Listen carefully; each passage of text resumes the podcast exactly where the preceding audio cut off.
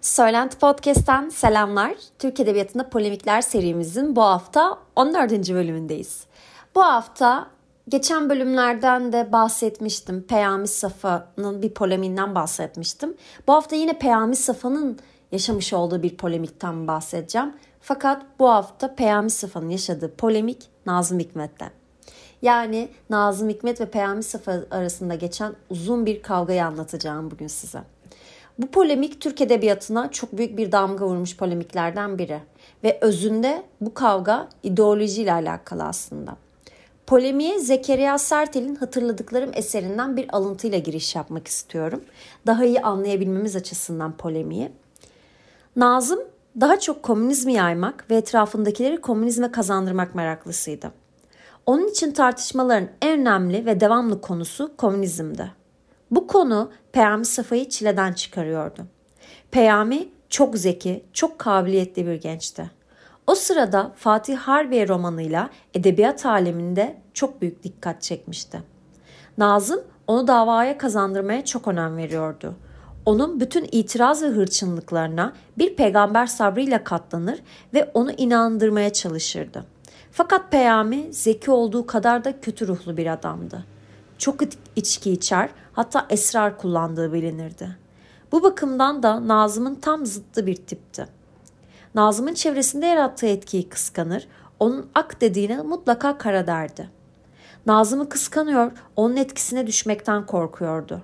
Bütün bunlara bakmayarak Nazım onu kazanmak umudunu da bırakmak istemiyordu. Peyami de tam tersine Nazım komünizmden caydırmaya çalışıyor. Fakat çabasında yalnız kaldığını gördükçe deliye dönüyordu. Bu karşılıklı tartışma aylarca sürdü. Sonunda Peyami faşizmi seçti ve bizlerden ayrıldı. O tarihten sonra da ateşli bir antikomünist kesildi ve bütün ömrü boyunca faşizme hizmet etti. Komünizme ve komünistlere şiddetli hücumlar yaptı. Hele Nazım'a ve bizlere karşı uydurmadığı iftira, yapmadığı jurnalcilik kalmadı diye anlatıyor eserinde Zekeriya Sertel. 1968'de yayınlanan bu eserinden önce Sertel'in 1930'da açtığı bir anket var.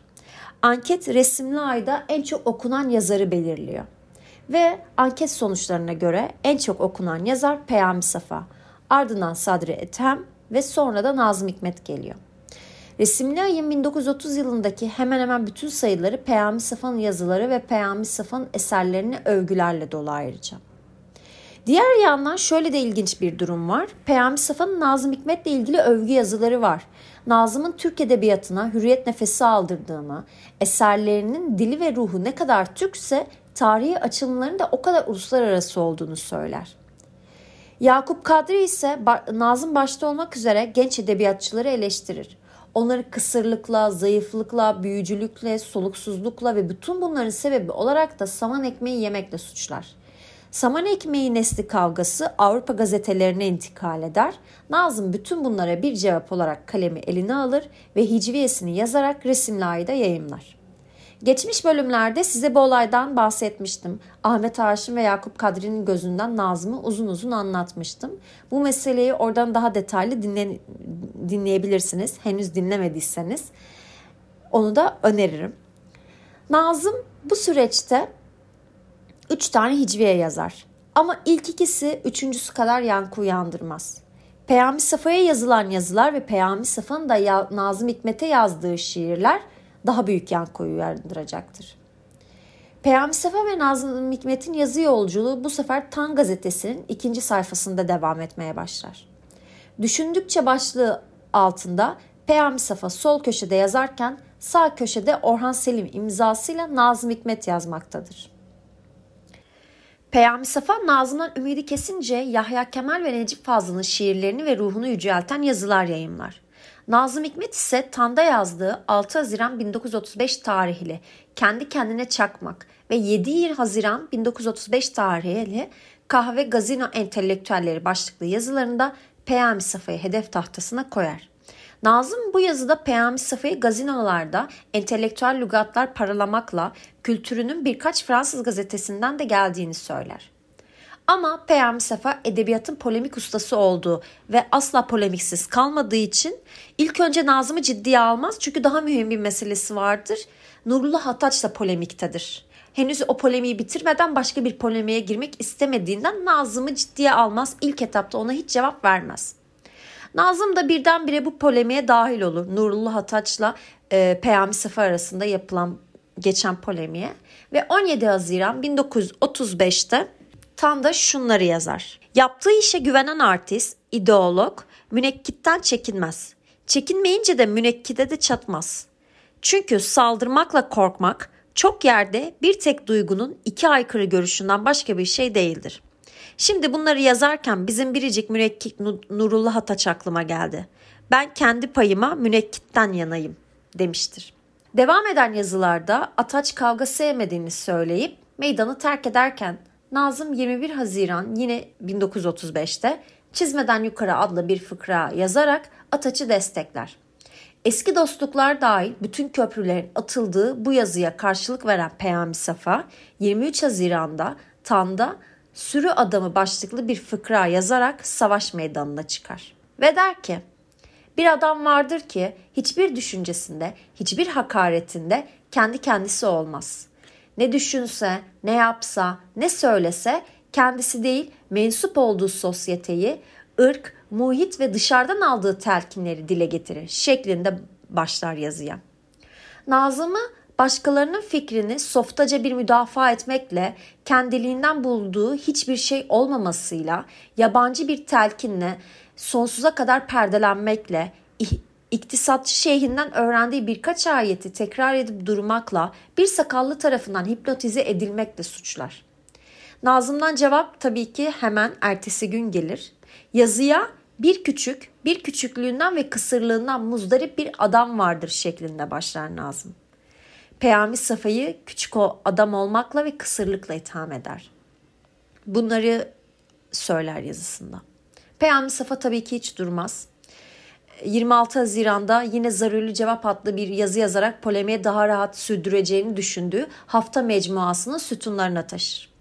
Bu yazısını herhalde bu mesele dibine kadar aydınlığa kavuşacağı yeri ve zamanı pek yakında bulacaktır satırlarıyla bitirir. Bundan sonra ise 9 ayrı bir yazı oluşur Peyami Safa tarafından.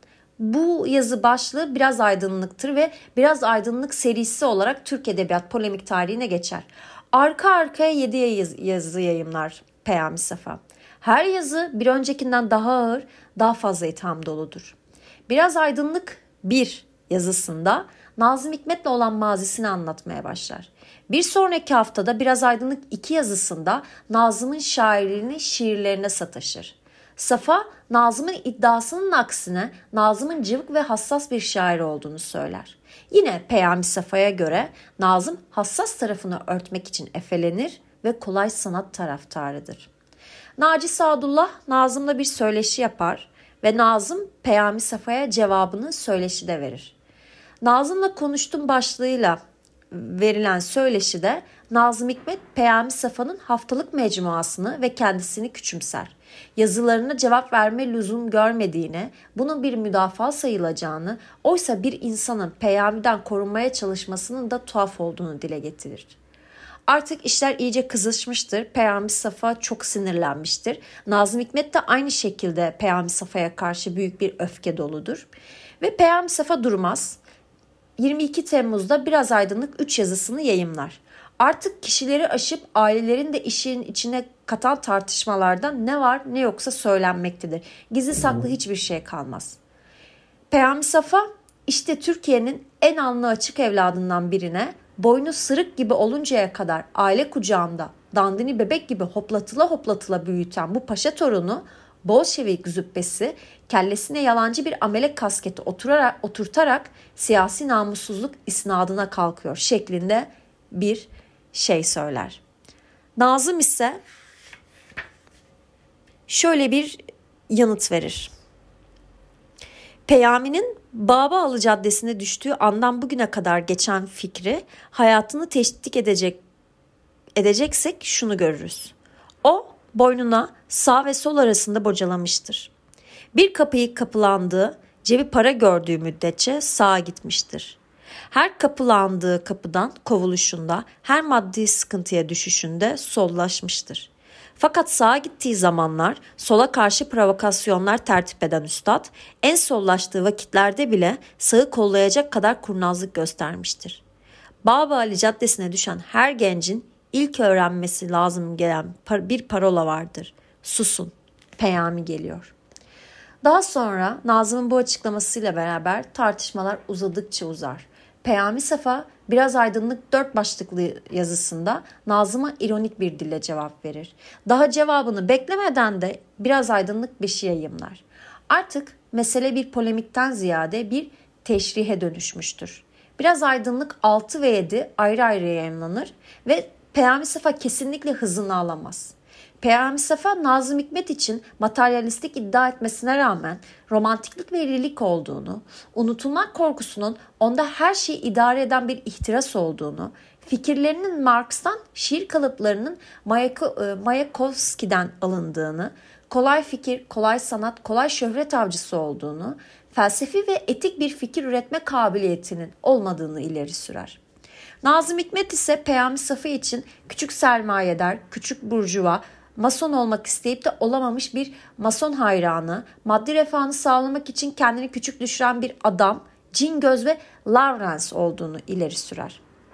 Her polemikten yorulan Peyami Sefa tabii ki bundan da yorulur ve biraz aydınlık yedide bu polemiğe son vermek istediğini, Nazım'ın bomboş olduğunu ve eğer bunları bilseydi bu kadar silkelemeye ihtiyaç görmediğini söyler. Nazım Yakup Kadri ve Ahmet Haşim'e yaptığı gibi yankı uyandıracak bir hicviye ile bitirmek ister polemiği.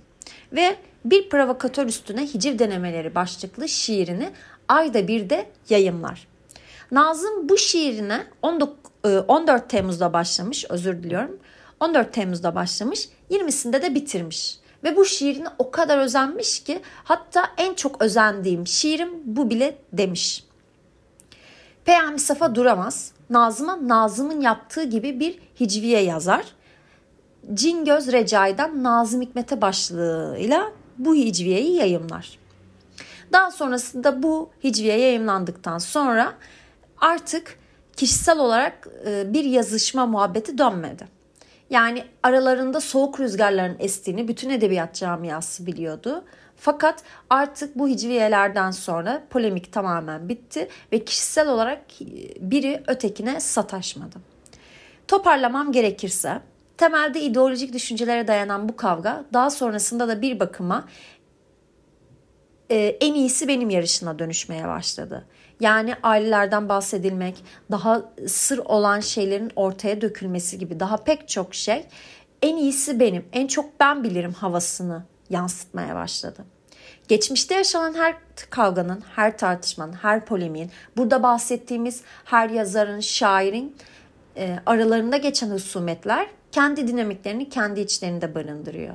Yani Yakup Kadri'nin Nazım Hikmet'le yaşamış olduğu bir polemik ya da Nazım Hikmet'le Peyami Safa'nın aralarında yaşamış olduğu tartışmalar, kavgalar o dönemin dinamiklerini de içinde barındırıyor.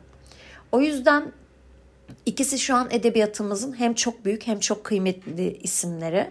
Yani bir taraf haklı, öteki taraf kesin haksızdır demek bence yanlış olur diyerek sözümü burada bitiriyorum. Beni buraya kadar sabırla dinlediğiniz için çok teşekkür ederim. Umuyorum ki başka bölümlerde yeniden karşılaşırız. Şimdilik hoşçakalın.